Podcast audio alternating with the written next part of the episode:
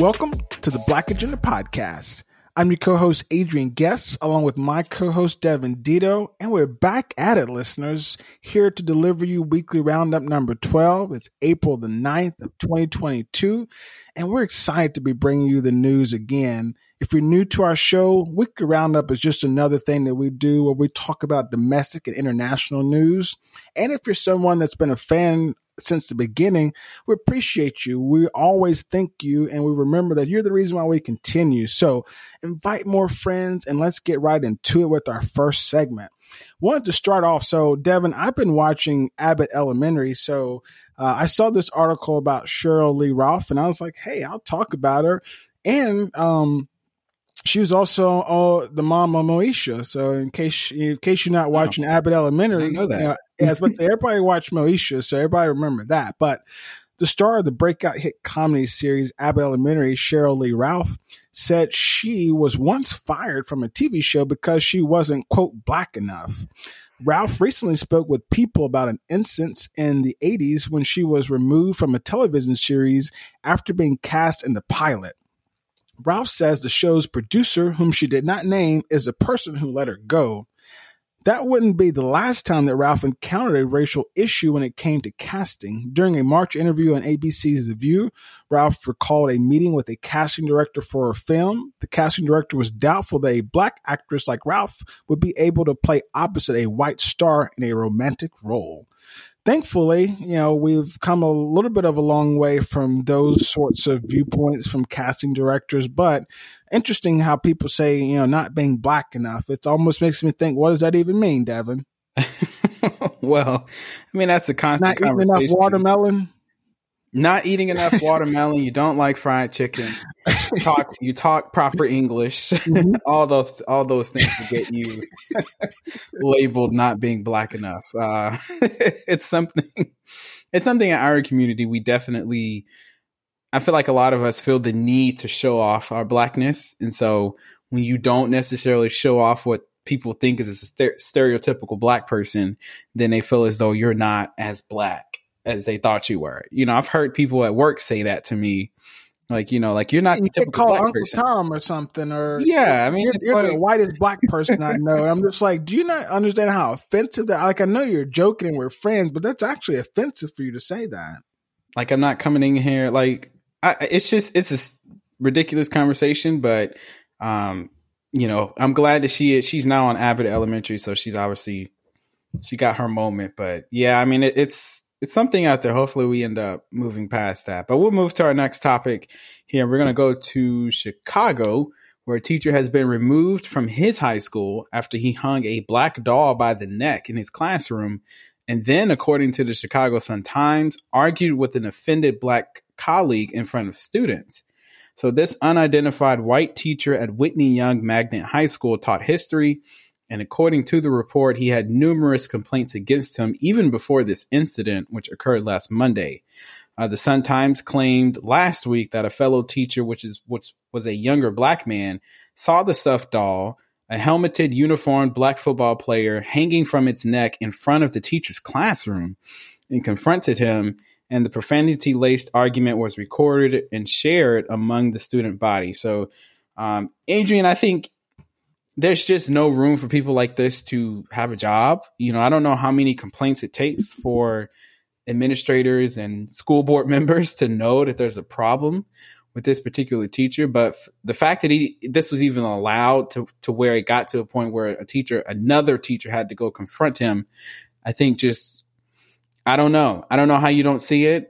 And I just, it's just ridiculous that it got to this point, but just shows we still do, unfortunately, have some work to do. I know we just said in the first topic that we had made some progress, but um, at least with this particular teacher, um, we've got some some ways to go in rooting out people like this.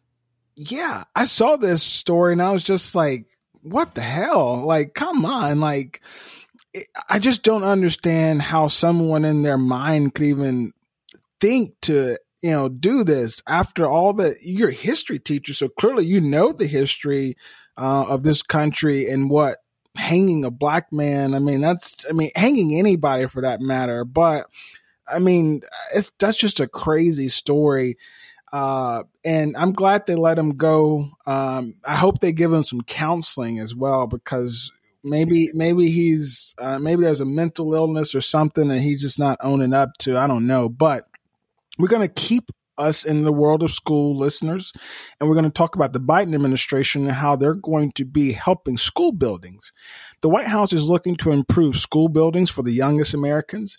The Biden-Harris Action Plan for Building Better School Infrastructure is in partnership with the U S Department of Energy.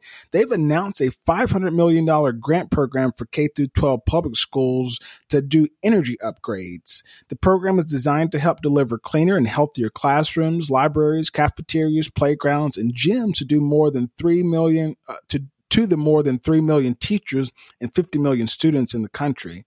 The nation's one hundred thousand public K through twelve schools managed to earn only a D-plus rating from the American Society of Civil Engineers. In their twenty twenty-one report card for America's Infrastructure Report, the organization stressed that poor quality school facilities can negatively affect students' learning and health. Indoor air quality problems can aggravate respiratory illnesses, reduce student and teacher attendance and performance, as well as increased risk of transmission of respiratory infections like COVID nineteen. So, you know, Devin, I say uh, so often that each administration and each politician doesn't do enough for uh, for our, our, our you know future, which is our kids. So I'm glad that the Biden administration is trying to tackle this issue. Uh, partnering with the Department of Energy, uh, five hundred million. That it sounds like a lot of money, but whenever I think about how many schools there are, that's um, that's gonna be spent. It's gonna be spent pretty quick. Um, so, uh, Biden-Harris uh, action plan. Y'all better uh, build back better to something that's gonna be in the billions probably if we're gonna really fix this issue. But we're thankful. Oh, no. I mean, we're, we're thankful, but the need is great. Like like you say, a lot of deferred maintenance costs are piling up in, at these particular schools. So five hundred million dollars is like a good start, you know, but we, we got a long ways to go as far as funding. Uh, but we'll move to our next story here, which is about Stacey Abrams, who is, if you didn't know, she is going to run for governor again of the state of Georgia, but she's going to do it as a millionaire, apparently.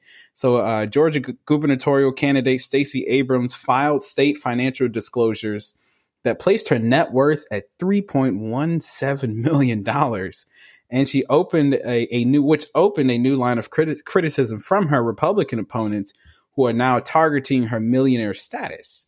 Uh, when Abrams ran for governor four years ago, her net worth was just about one hundred nine thousand dollars, and she owed fifty-four thousand dollars to the I R S for self-employment taxes that she didn't pay on time. And so her political rival, rivals painted her as a financially irresponsible and questioned her ability to oversee state finances. Now we flip this argument.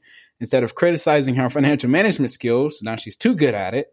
And the G O P strategists are creating a narrative that the Democratic candidate is an out-of-touch elitist who can't connect with the lives of average Georgians. So that's quite a uh, juxtaposition there, Adrian, how you go from, I don't know, irresponsible just four years ago, making one hundred thousand dollars and owing the I R S fifty thousand dollars. Now, you, you know, four years later, you're worth over three million dollars and you're an out-of-touch elitist. Um I, I get the argument because, like you say, we've talked about this before. Politicians should not be getting rich. Uh, but it's I don't understand how you make the cognitive dissonance. I think is too great for to go from her being financially irresponsible. And that's why she shouldn't be your governor to now you're too responsible and you're making too much money. So now you're out of touch and you still shouldn't be governor. Like, right. What gives? Like, you know, how how many of these, you know, How, how how many of these people who are saying this, you know, wh- where were they when Kelly Loeffler and oh boy uh, and the, the Purdue whatever mm-hmm. where were they at when when they were trying to run for Senate, um, saying that you you're out of touch because you're worth a lot. I mean, I I will definitely say that politicians, you know, shouldn't be making a bunch of money. Like you know, like Bernie Sanders became a multimillionaire after running unsuccessfully for president. Um, it's I, I, there are a lot of dynamics to it to where it looks a little shady to, you know, you know, go from this to that, you know, one hundred nine thousand dollars net worth. And that, that means her net worth, that like her salary was less than that. And just all of her assets together was that. Now she's worth over three million dollars. So I get the argument you could say there about, you know, maybe she's out of touch, but I, I like, like Devin said, it's, it's such a false narrative to say that someone's so financially irresponsible they shouldn't be governor. Now they're managing their money too well and they shouldn't be governor. It's just, it doesn't add up. And I think it just goes to the fact that they're afraid of Stacey Abrams. Uh, I think that a lot of people in Georgia have always been afraid of her after they've seen Fair Fight and how much, you know, energy that she's charged within the Democratic base of Georgia. I mean, she's definitely a rising star within the party, Devin, and I foresee maybe uh, Governor Stacey Abrams, you know, I don't know, but, you know, hats off to her. Uh, we're going to go to another interesting story, uh, keeping us in the South. And this is out of South Carolina. I saw this one, Devin, and I was like, I didn't know firing squads and electric chairs were even used for execution in prison, but apparently so. So listeners in South Carolina, um, they're set to resume executions after a decade, decade-long pause. The Palmetto State has committed a fifty-three thousand dollars renovation on its death chamber in Columbia to equip it with a electric chair uh, or a death fire, death by firing squad. So I guess you get a choice. You can either, you know, die due to electric chair or you can have death by firing squad. The first person to face execution is fifty-seven-year-old Richard Bernard Moore, who has been on death row for more than twenty years after being convicted of killing a clerk at a convenience store while attempting to rob it to support his cocaine addiction. South Carolina is one of four states to use a firing squad for executions and one of eight to still use an electric chair. It's so, I mean... I, it just seems so unusual, I guess, particularly for, I mean, both of these. I mean, I, I think a lot of people went, wanted to go away from lethal injection because sometimes it's complicated and different things of that nature. But this just seems so archaic and barbaric almost, especially the firing squad. I read a little bit more about it to where it's like, you know, the person sits in a chair in the corner and there's like guns kind of in it to where like you don't really get to see all the guns. And it's like it's not like back in the day where you're just standing in front and they gun you down. It's somewhat a humane way, I guess, if you, if that's a way to you know, conceptualize it. But it just seems so wrong to have a firing squad or an electric chair. That that definitely like who wants to be electrocuted to death? That just seems miserable. Exactly. I mean, you, you said everything I was going to say, which is it's it's barbaric. I mean, it's not becoming of what we consider ourselves to be as a civilized society. It's not something I think a civilized society should be doing, which is especially the firing squad. I think the argument for having the electric chair is that it was more humane than the firing squad, but they're still doing it apparently, and they're along with three other states. So it just seems something like what we think other countries do, like the Saudi Arabias of the world and Iran and Iraq and the stereotypes that we use on those groups to say that they're barbaric and haven't completely, you know, um, gone down the path of evolution and become a civilized society. Yet here we are having eight states still electrocuting people to death and then four states who use a firing squad. So how much different are we really? You know, Saudi Arabia beheads people for certain crimes. We just give them the firing squad or electric chair. Does how much difference is there? Like, you know, I like what you're talking, Devin. Listeners, y'all may be on the lookout for a future Black Agenda episode about the death penalty and execution, because mm-hmm. we haven't talked about that and how that fits into a civilized society. And if just simply executing someone, is that actually justification for their actions? Or, and, you know, so that's, hey, it sounds like an interesting episode. It's definitely controversial. Don't know why, but it is. But uh, before we get to our break here, we have one more little quick story for you. So uh, federal agencies are not usually known for being funny. However, the Transportation Security Administration, or T S A, as you better know it, has managed to find humor in some of the most challenging situations. And the Bureau's social media director, Janice Burrell, and her team engaged with Americans on the move and people traveling to the country on several platforms, and they do it with style. And so a new Q and A with Burl in the New York Times explores how the T S A shares information in a humorous way, especially on Instagram, where the agency's profile claims they offer, quote, travel tips and dad joke hits, end quote. And so more than one million people actually follow the T S A's Instagram account, and they get comments from tens of thousands of fans. So who knew the T S A was a big social media hit, even though I think most people hate them when they get into the airport. But, you know. Yeah, most but, people would not give T S A props for comedy, maybe props for annoying the hell out of you, you know, yes. making travel more inconvenient. But they do keep us safe. So, I mean, there's that. They do, they keep it safe. Trade-off. They keep you laughing. That's right. You keep you safe, keep you laughing. That's what that's what the Black Agenda does. We keep you safe and we keep you alive and keep you in the loop about what's going on. Exactly. That's that's what we're here for. So we're going to go ahead and take our first break. And when we come back, we have some quick updates for you. We're going to talk about Judge Ketanji Brown Jackson. We've got some news for her. Will Smith also. We have an update there. And of course, I will give you an update about the Ukraine-Russia war because that is still ongoing. So stick with us. We'll be right back.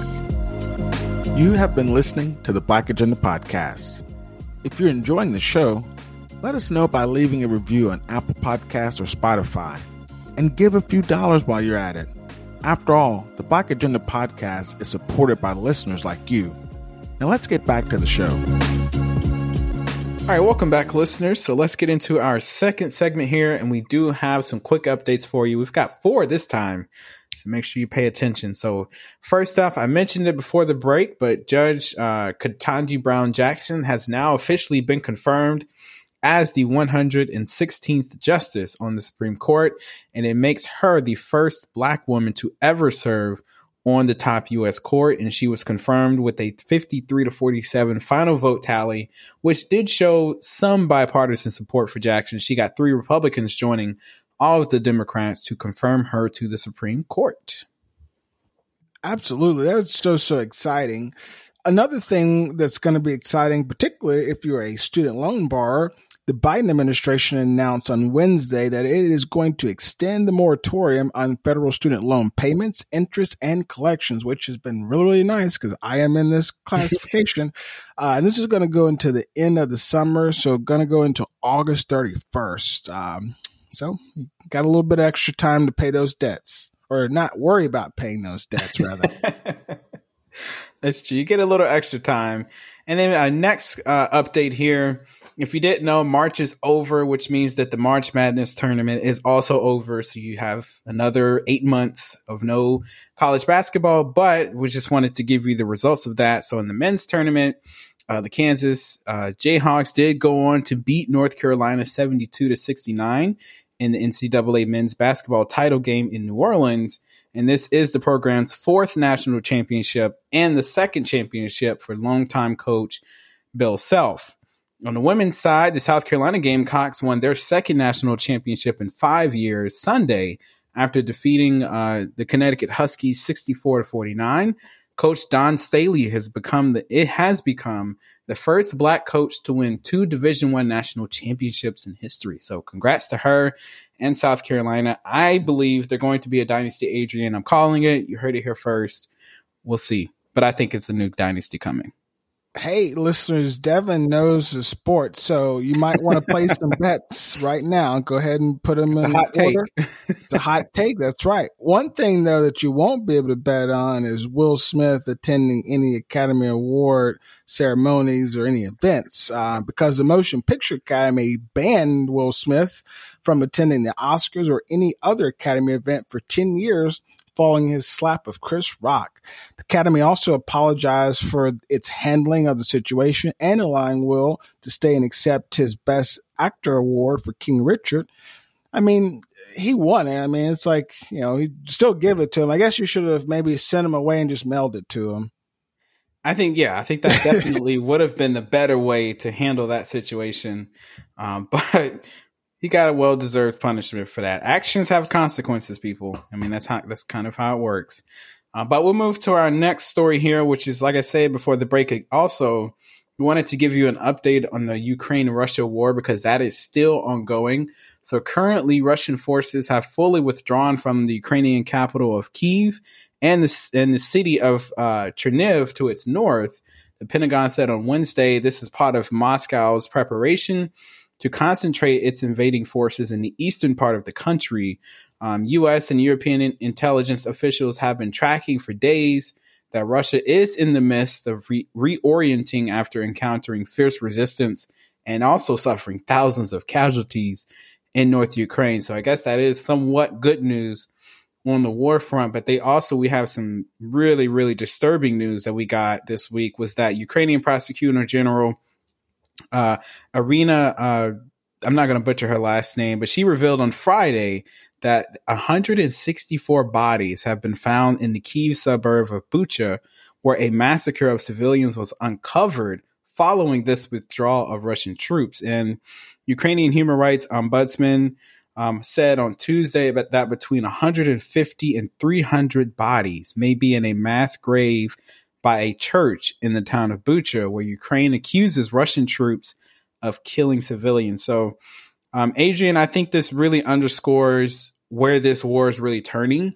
Russia knows they're not going to win, so they have really just turned to just complete brutality, and um, we're seeing it here with these mass graves. And I think, unfortunately, you're probably going to see more of this as they realize they're not going to win. They're just going to try to inflict as much pain and suffering um, on civilians uh, in, in Ukraine. And it's sad, uh, listeners, if you haven't been keeping up with this. Like it, it's, it's, I mean, it's like tear jerkingly sad if you haven't been really following it. I mean, there's, there's been reports of how, you know, the Russians have ran over civilians, you know, while they've, you know, been in their cars, they've just run them over in their tanks. I mean, there's uh, been reports of how the soldiers have raped women in front of their families while their families have watched, and how they've killed and mutilated bodies. I mean, it's, like I said, it's tear-jerkingly sad kind of stuff. And I mean, it's, I just, I just pray and hope that there's some resolution, um, out of the situation. Um, because it's, it's been a lot, and it's, you know, death to this degree, to this way is just, I mean, it's, it goes against the norms of, of war. Because, you know, most countries that go to war, there's certain protocols that, that every country adheres to. Uh, and Putin does not play by those rules. So that's enough on Russia. Let's get to something else here. Uh, something is still talking about a little bit of a feud, but this feud has actually been resolved. Comedian actor Monique reconciled with director Lee Daniels, ending a years-long feud that stemmed from her refusal to promote their two thousand nine movie Precious. Daniels joined Monique on stage Friday night during her com- during her comedy show at the Saint George Theater in Staten Island, New York. Monique has been vocal about her feud with Daniels, telling The Hollywood Reporter in twenty fifteen that she was blackballed because she did not campaign for Precious. Quote, I got a call from Lee Daniels, and he said to me, Monique, you've been blackballed, she told the magazine. And I said, I've been blackballed. Why have I been blackballed? And he said, because you didn't play the game. The two who went thirteen years without speaking, Deadline reporter, recently patched things up ahead of an announcement that Monique would star in Daniels' upcoming film, Demon House. So that's pretty interesting. Glad they reconciled. And hey, they they reconciled quick and even signed a business uh, deal. So that's that's true reconciliation there. Yeah, this is not just words. This is reconciliation in action. So that's right. We're going to make some money together now. Exactly, exactly. I'm glad to see that for Monique. She's been through a lot. You know, she had that whole um, controversy with her and Netflix and the pay and being underpaid and lowballed on her her deal with Netflix. So I'm glad to see she's getting back into uh, the circles, because there was some bad bad mouthing, basically, you know, about her and just her being difficult to work with. So it was just a whole mess. So I'm glad she's patched that part up. Um, but we'll move to our next story here. We're going to go to Louisiana, where lawmakers in the state are considering a bill that will keep mugshots from being accessible by the public before people are arrested, before people arrested have been convicted of a crime, and except when they are being sought or fleeing uh, capture. Uh, State Representative Royce uh, Duplessis of New Orleans argued that mugshots have an inherently prejudicial nature, maintaining that for many, having them accessible to the public can result in job loss or other unearned penalties. Uh, the Louisiana Press Association, though, is opposing the legislation, saying it should be debated among the news media and not a legal mandate. So, Adrian, this is interesting. I mean, we are so used to seeing uh, mugshots, you know, of people being posted as soon as something happens. Um, and so I would be in support of this, especially if they're not, you know, fleeing the state or anything like that. I don't see the need to be posting mugshots. And we do know that mugshots uh, are stereotypical. I mean, they, they come out with a bias. People assume they see a black person in a mugshot. They assume they did it. So I think mugshots aren't serving the purpose, the purpose that they were supposed to. I'm not sure what that was, but um, and and the Representative Duplessis made a, a note too that the federal government does not release the mugshots of people charged with federal crimes. So this would really put us, you know, put the state more in line with what the federal government does. And I think it's a, a welcome change. Hopefully, you know, it gets approved. Well, I mean, it has bipartisan support. The vote was seventy-five twenty-one. Uh, it's going to the state Senate. I hope Louisiana's state Senate is nothing like our federal uh, Senate where good bills die.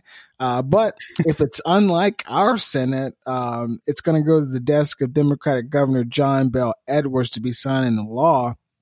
I think it's good. I mean, yeah, I think, you know, it could be a, a discussion for the news media, but let's, you know, that's what the purpose of government is. When there's an inefficiency in the market, uh, when there's something that's not very effective, when there's something that's not equitable, that's when government is supposed to step in and say, what can we put in place to make this a more equitable system for everybody?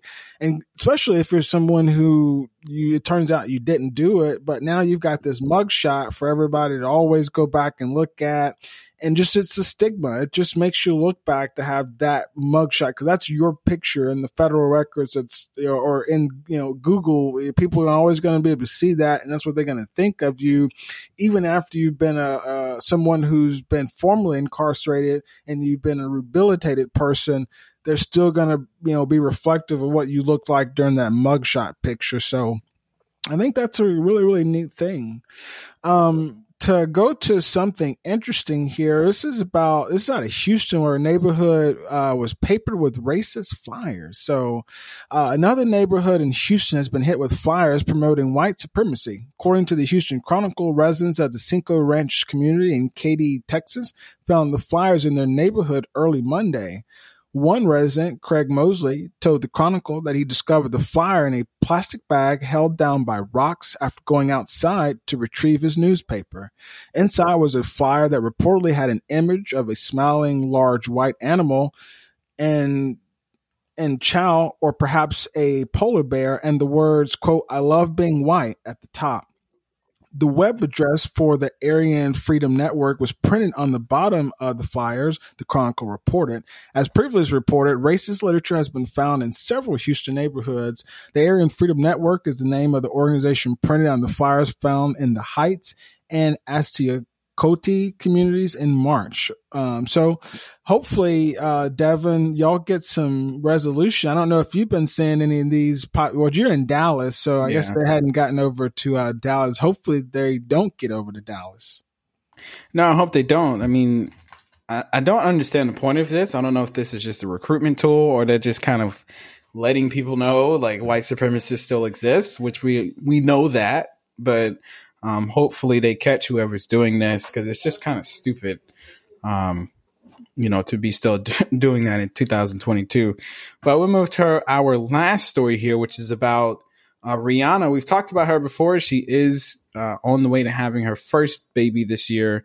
And Rihanna is joined the Billionaire Club last year, but she officially makes her debut on Forbes' annual bi- billionaires list this year. So, uh, like I said, she has joined the club and she just got her first highlight in the Forbes annual list. And so at thirty-four years old, thirty-four years old um, and expectant mother is one of thirty-three out of the two hundred thirty-six new billionaires added to the Forbes thirty-six annual list. And she is also one of eleven new billionaires who are self-made. So her journey become, into becoming a mogul came in part through the widespread success of Fenty Beauty, which includes Fenty Skin, and her lingerie brand, Savage by Fenty. So Riri is estimated to be worth one point seven billion dollars, and her wealth is ranked at number one thousand seven hundred thirty-nine out of the two thousand six hundred sixty-eight wealthy individuals. So, Adrian, I don't know if you plan to become a billionaire,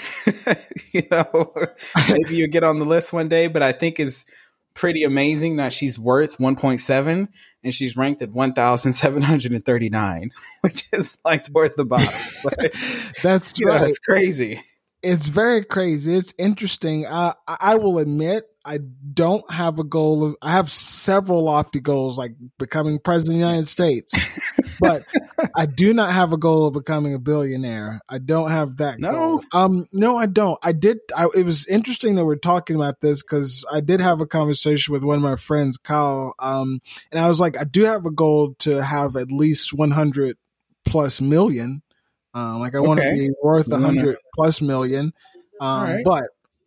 I don't, I don't, like, you know, that's a goal for sure. Um, I've, you know, I'm, I'm gonna, they say manifest that. I'm gonna, I'm gonna manifest that, but, uh, that's awesome for her. Hats off. I hope, you know, she has a party. Um, I hope that maybe that, that class of twenty-six or almost twenty-seven hundred individuals will help, you know, with the Ukrainians. Um, one yeah. story that we wanted to uh, quickly mention before we go into break, um, African immigrant advocates point to a double standard in relief that the U S is giving uh, to Ukrainians, in that after President Joe Biden announced plans to welcome one hundred thousand Ukrainian refugees to the United States, African and Caribbean immigrants are questioning why so many Black refugees fleeing their conflict-torn countries have been denied similar humanitarian considerations. Yeah, it's double standard for sure. In the weeks leading up to the conflict in Ukraine, the U S halted deportations to Ukraine, and U S Rep. Uh, U S Rep. Uh, uh, Ayanna Pressley uh, from Massachusetts and more uh, Mandera Jones from New York urged the administration in a letter to extend that same level of compassion to Haitians in the U S. Advocates have said that the racial disparities are clear and have only made more evident by the well-documented hardships Black immigrants and refugees face in the U S, including challenges that make it nearly impossible to find safety and security. So again, I hope that these wealthy individuals can kind of help to do something about that. Maybe not, but that is definitely a double standard in my book, Devin.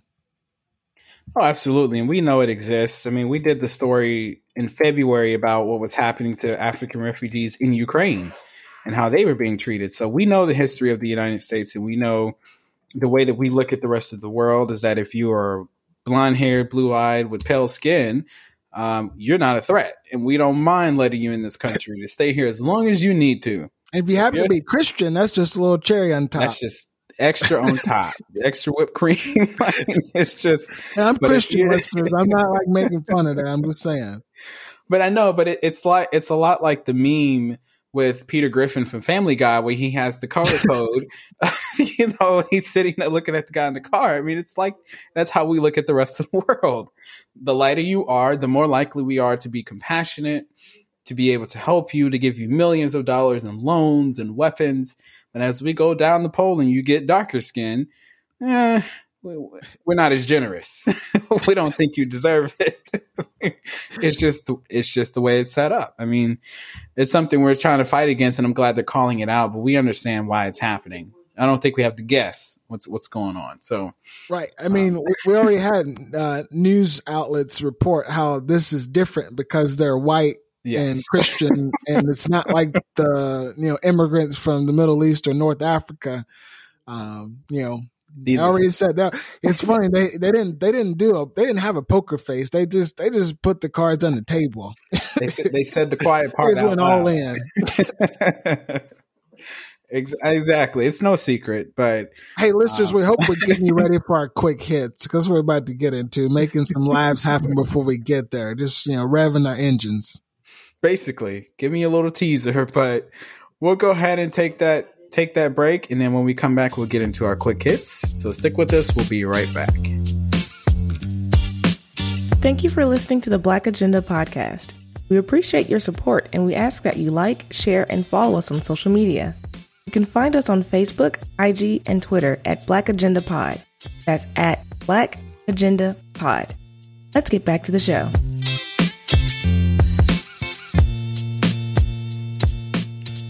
All right, welcome back, listeners. So let's get into our quick hits here. Uh, we have some good ones, and our first story here is for all you people who said the vaccine was going to give you superpowers, it was going to kill you, make you grow a third arm or something crazy like that. Well, we have proof that a man got ninety COVID nineteen shots, and that's nine zero COVID nineteen shots, and he's still alive with no complications. So a sixty-year-old man allegedly had had himself vaccinated against COVID nineteen dozens of times in Germany in order to sell forged vaccination cards with real vaccine batch numbers to people not wanting to get vaccinated themselves. So the man from eastern from the eastern Germany city of Magdeburg, uh, whose name was not released in line with German privacy rules, is said to have received up to ninety shots against the COVID nineteen. Uh, he was caught at a vaccination center in Eilenburg in Saxony when he showed up for a COVID nineteen shot for the second day in a row, and police confiscated several blank vaccination cards from him and initiated criminal proceedings. It was not immediately clear, though, what impact the approximately ninety shots of vaccines, uh, which are from different brands, it's not clear what that what effect that had on his health. But as far as we know, he's still alive. He's walking around, Adrian. So I say to the, you know, the vaccine, the vaccine truthers out there. I mean, what more do you want? The man took ninety shots and had no adverse reaction. Like, how is that even possible? I mean, that's, and he was sixty, so he probably already had some pre-existing conditions, I'm sure. By sixty, it's like some, he probably has a heart pill or high blood pressure pill or something. I mean, so I mean, I, I like this. They need to do a study around this to like deny all of this stuff about, you know, because I had people tell me I was going to get a blood clot if I got on a plane after getting vaccinated. Yeah. So just like, this guy got ninety and he is kicking it. He was, he's about to get some more. I mean, he, we we, were, we were he actually have, was in line to get more. Right, he's about to get some more. We don't even have a Guinness World Record for this, but somebody needs to get him a mugshot in the Guinness World yes. Guinness World Book of Records for most COVID vaccines, and that's going to become a thing now. Some somebody's going to try to one up him, one up him, get a hundred. Basically, he was on his way. They stopped. He was on his way. Like he wanted COVID, he wanted vaccine number one hundred. I mean, I mean, I bet this guy is sixty, probably doesn't have much, you know, no other accolades, not, not mm-hmm. nothing else going for him. Not, not to like, you know, talk about him, but I'm like, clearly, if you're doing this to sell vaccine cards, you probably don't have much else going for you. So yeah. I'm just like, they ruined it for him. I mean, I almost feel bad. He's sixty. He don't need to be sitting in prison. Come on. He took more shots than his age. Like, come on, man. He took one for every year he was alive. Plus, um, it's like, he'll just, get a gold star for that, I guess. I, I agree. They should put him in, in Guinness, and then they should put him. They should not arrest him. Put him on house arrest. You. you did us. You did us a favor. They should, whenever they have the COVID nineteen hearings, put him on the stand and let him speak about his experience taking. Like, the only way you get out of jail is if you be a part of this medical study where we can see go. what this, what these ninety yeah. shots did to you. Exactly. No questions asked. We go, we're going to force you into the study. Yeah, it's the same way they do hackers who get arrested. They have him go work for the government, make him go work for you. Pay your time off. That's, that's what prison's for. It's another form of indentured servitude. Uh, but let's go to another story here. This is out of Oregon, and I hear Oregon's a fun place. I hadn't been there, but I, I might need to. Not for this, though, but just for other stuff. Uh, an Oregon sports uh, bar, rather, excuse me, an Oregon bar is holding its grand opening, and it's called the Sports Bra. So it's a pretty, you know, neat play on words there, I guess. And it's dedicated exclusively to women's sports. Jenny Nguyen, a chef and founder of the Sports Bra in Portland, Oregon, said she believes her business is the world's first sports bar dedicated exclusively to women's sports. I almost said sports bra. That was, that was kind of hard after saying all of that. Jenny said she came up with the idea for the bar about four years ago after watching a championship game at a bar on a small T V with no sound. She said, quote, I said something to the effect of, man, the only way we're ever going to have the opportunity to watch women's sports in its full glory is if we had our own place, she told K A T U T B. I was like, Devin, I saw this. I was like, you might, you know, you, I know you're a big sportsy guy, and we always talk about how women's sports don't get enough focus. And now there's a whole, you know, um, you know, bar dedicated to it. My only thing I would say is I feel like if, if she's wanting to do women's sports justice, I get why she called it the sports bra, because, you know, women in sports probably wear sports yeah. bra, but I feel like men are going to just, you know, men are going to make some jokes about that. I mean, you can't lie. I'm pretty sure once you heard the name sports bra, you probably thought it was like a, a gentleman's club or something to that effect. Definitely did not think it was a sports bar for women. I thought that was something totally different. But no, I think I, I like the idea and the concept. Um, you know, we need more support, you know, for women's sports. I do kind of, you know, agree about the title. It's like, eh, you know, it could have came up with something else, but it, it's all good. It's I like Jenny's the in- idea. Jenny from the block. Right. Jenny's got good intentions. She's trying to do good. So if you're in Oregon, um, go support the sports bra in Portland. And I think we should have one here in Dallas. So go ahead. I, I bet Jenny. If you, they probably have specials. If you show up in a sports bra, you they get ha- like, they have you know, to. That's what's going to draw them in there. I, I mean, hey, you might even see men showing up in sports bras just to get that discount, especially if it's, I mean, if someone was like, hey, we give you thirty percent off your bill if you wear a sports bra, I would wear one and I'd get a bunch of Henny that night. That's, that's dangerous. That's dangerous. Hey, I, I live in Muncie, listeners, and usually Henny, uh, Henny and Coke, it's gonna run. So, do you drink much, Devin? I drink some. I'm do, usually. Do you ever get a Henny? Do you ever drink Hennessy or? Mm-mm. I usually well, stick to vodka cranberry. Or how much is that gonna cost you? Uh, in Dallas, that's probably at least seven, eight dollars. So I can get you know listeners a Henny. Henny, Hennessy and Coke, which is top shelf, you know, cognac uh, or brandy or cognac, actually. Um, and I get it for six bucks here in Muncie. Nice. I mean, uh, Devin's vodka nice. Cranberry, which, you know, most people just, I mean, it's probably, you know, that price everywhere. I can get my Henny and Coke, you know. So what I'm saying is we need to visit Muncie. Well, I mean, I, I would go visit Oregon and go to the sports bra first. Portland, Oregon has a lot more to yeah. offer than Muncie, Indiana. True that. you, you are correct in that. I'm not going to argue that part. Uh. Hey, that's why classes end, or rather my last final is May sixth, and I'm moving out of Muncie May ninth, that following Monday. Wow. if, if listeners, if you didn't know how Adrian felt about the city of Muncie, Indiana, I think you just you just found out. Uh Clear as day. You don't even have to say the words. I don't like Muncie. I think moving out three days after classes is clear enough. You have no I, I, even, I, I got a survey uh, that they send you for like graduates who are about to graduate and if you're going to stay in Indiana and work or and why you wouldn't. You ask a bunch of questions. And I took it. I took advantage of answering that survey. I usually don't answer surveys, but I was like, yeah, I, honest. Was, I was very honest to say the least. I. I can only imagine what you said. I was like, I hope someone reads this. And I left my name and email.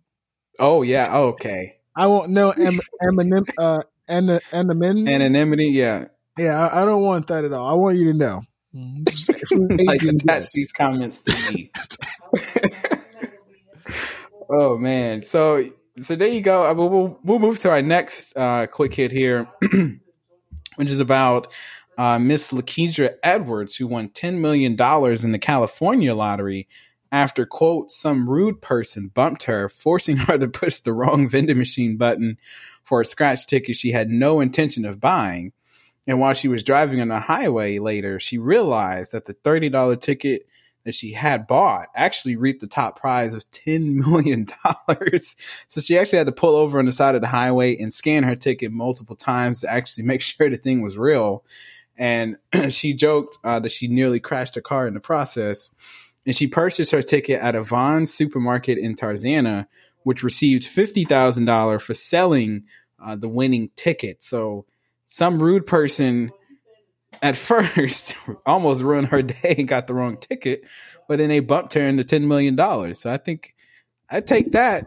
I mean, you can't you can't ask for uh, much uh, better divine intervention than that. No. I mean, that's that's I, I'm telling you, there's there's a God and there's something else out there too. I mean, there's a lot of good energy from that. I um, I've always said that I, I like I'm not a big gambler. I do like the casino, I like the vibe of that. But I've always thought about playing the lottery just to play it. Just like I mean, I know yeah. I'm probably not gonna win, but it goes to a little bit of charity, and you get a chance to maybe ten million dollars. So, man, Laquidra, I need to come and visit you out in uh, California. And if you're listening, um, we're giving you a shout-out. So invite Devin and I out to Tarzana, uh, and we'll sip Henny and vodka um, and, you know, make the world a better place together. With ten million dollars, uh, she could definitely invest into the Black agenda. Um, I could go a very, very long way here. We can make um, you a major partner. So if you're listening, uh, Laquidra, that's right. You know, follow us, share us, and donate. There you go. You got ten million reasons to help us out. uh, uh, this is another interesting story. It's like when I saw this, I was like, obviously, you know, you, you don't want, you know, congressmen to be attacked, but I was like, what the frustration that we feel as a country, you know, maybe they need to have something biting after them or whatever. But uh, Capitol Hill has a Fox problem. Representative um, Ami Berra from California learned firsthand Monday evening while walking to the Capitol for votes. Now he's undergoing a series of four rabies shots out of an abundance of caution. Burroughs said he felt something lunge at him from behind as he walked near one of the Senate office buildings. He turned and used his umbrella to fend off what he thought was a small dog, but soon realized he was tangling with the fox. Barra said the encounter lasted about fifteen seconds. A bystander yelled to alert others, and the fox fled as U S. Capitol police officers ran up to the scene. Barra harbored no ill will towards the culprit, and Capitol police was able to safely capture the fox and looking to release him or relocate him, rather. So, like I said, you know, maybe we need to, like, whenever, like, congressmen are being bad, we need to, like, you know, place Fox in the bushes, awesome. Like, you know, just like lunge after him every once in a while. It'd be like, you know, you know, have like a message, you know, under the Fox, like, vote civil rights, you know, vote, you know, voting rights bill, police reform, and that just like lunges at them or something. Like that way at night, whenever they're like, you know, dreaming, you know, they wake up thinking about that fox that lunged at them with voting rights. You know. I like that idea. That means the, the votes could literally bite you, you know. The votes you don't take bite you in the butt, literally, you know, because of a fox.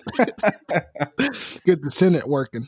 Hey, could you, oh man, could you imagine Mitch McConnell? We'll tell him, go straight for the neck.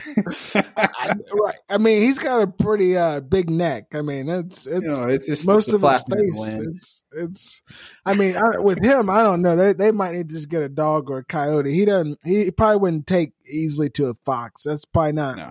Doesn't bite hard enough for him. Uh, it'd be just enough. It's enough to be like, that's what you get, Mitch. But uh, we'll move on to our next story here about uh, celebrity Paula Patton. You probably have seen her in the Mission Impossible movies, but she's gone viral for the wrong reason. And that is because she might have the world's weirdest fried chicken recipe. Um, so not too long ago, Paula Patton posted a video to her Instagram account of her making her mother's fried chicken recipe. However, it wasn't until t- TikTok user Ashley Spencer shared a review of her recipe that it became a hot topic on the internet. So the video showed her from start to finish making this recipe. So the first thing that kind of threw people off was that she really didn't wash the chicken. Uh, she just literally put it under cold water for about a, a second or two, and then she put it off to the side. So she did not really clean the chicken at all. And then the next thing she did was she didn't season the flour before battering the chicken. So it was under seasoned almost from the very beginning.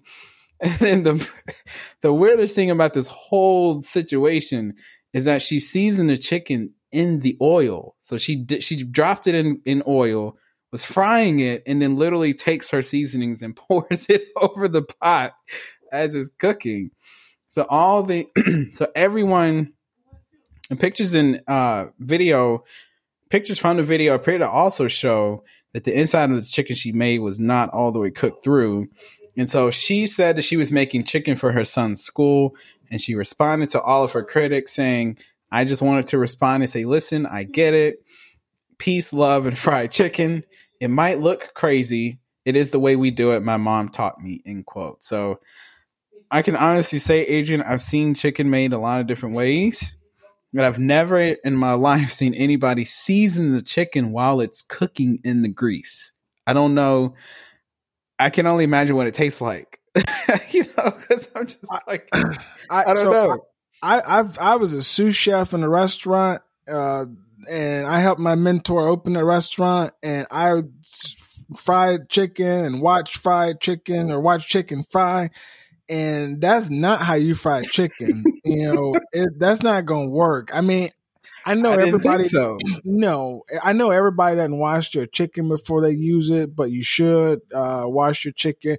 You gotta put seasoning in that fl- in the in the flour because it's gonna stick to the chicken. And if ain't no seasoning, you're just gonna taste flour. It's and, gonna and be bland. Taste, and you gotta season the, the actual chicken. You can't season in oil. It's just gonna go everywhere. You can't. The oil, I mean, you can't like get that seed. That seasoning's not going to penetrate in the oil. It's it's it's burning. No. It's frying. It's cooking. I mean, it's.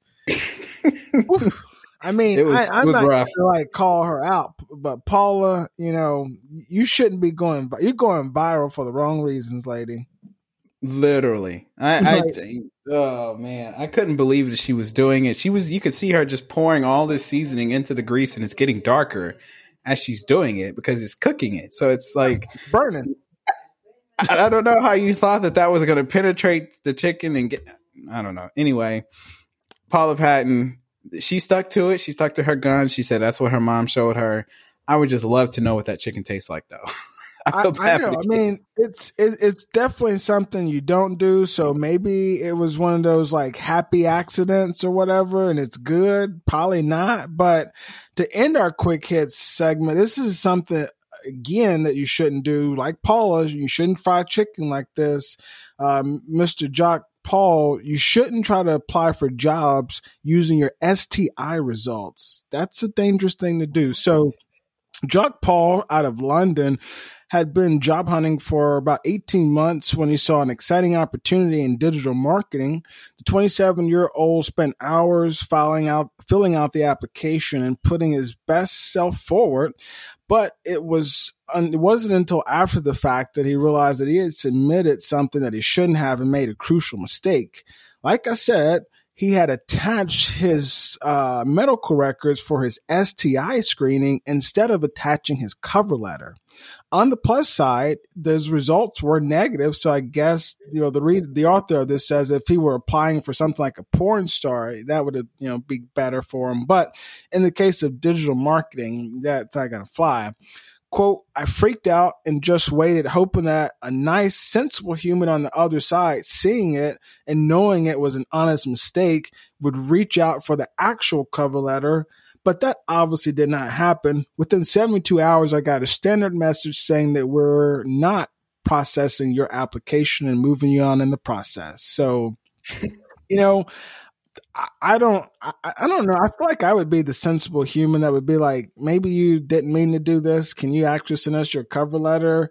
But I guess, you know, as a person who is going to hire somebody, if they're doing stuff like this before they get the job, you know, what if they send something like this to the, the wrong thing to the client? So hey, it's yep. Good. It was negative at least. So, you know, he didn't have, he didn't have an S T I, but he also doesn't have a job. Good news, bad news. No, I mean, that was my first thought was, was like, if he's going to accidentally attach his, you know, S T I results to his job application, then only imagine what he could do working for your company. Could give out company secrets. I mean, it could go so many different ways. Not that he would do it, but um, sucks for him. But I'm not surprised they didn't hire him. Um, or that they at least, you know, were like, hey, can you send us your real cover letter so we can make a fair judgment instead of just saying, nah, we're we're, we're not going to proceed with your application. But hey, right. he, he's S T I free at least. That's good news. Right, that's always good news. So another bit of good news is that we're giving you a break, listeners. This is the end of our quick hits. As you can tell, Devin and I love bringing you these quick hits. It's one of our favorite parts of the show, favorite things that we do on the podcast. So make sure you stick with us, though, because we've got to give you some insight into the future. So we're going to give you a break, and we'll be right back. Would you like to contribute to a scholarship fund? Would you like to help us partner with nonprofits? Would you like to submit a topic request or maybe even appear on our show? If so, become a monthly patron. Go to black agenda pod dot com and click the Donate tab, or click Donate under the timestamps as you're listening to the podcast. Thank you for your donation and belief in our mission. Let's get back to the show. All right, welcome back, listeners. So let's go ahead and wrap up the show here and give you a look forward as to what is upcoming. So first up, you can look forward to hearing me and Adrian again this Tuesday, April twelfth, for our next episode, which is called Can Black Culture Hurt Us? And so, like we mentioned last week, we want to have a real conversation about not saying that Black culture is a bad thing or if there's something wrong with it, but can some of the things in our culture hurt us when trying to live in a world in a dominant society that rewards certain people for certain behaviors. And so we're going to dive into that conversation. And our guest for this show is a great one. Her name is Rhonda Rashae Penrice, and she's a content creator and author with expertise in Black and African-American history and pop culture. Uh, Penrice has written for many magazines and websites, including Honey, Vibe, Essence, uh, Savoy, and even Vibe dot com. So she's decorated and she knows her stuff. She's an expert on this topic. And so she's going to be joining us on Tuesday, April twelfth, to talk with us about Can Black Culture Hurt Us? And so make sure you tune in on Tuesday. Coming up after Tuesday, you can hear us right back here on Saturday, April sixteenth, for weekly roundup number thirteen. That'll be hopefully a lucky number thirteen. I'm coming to you next Saturday. So make sure you tune in for some more news, some more quick hits.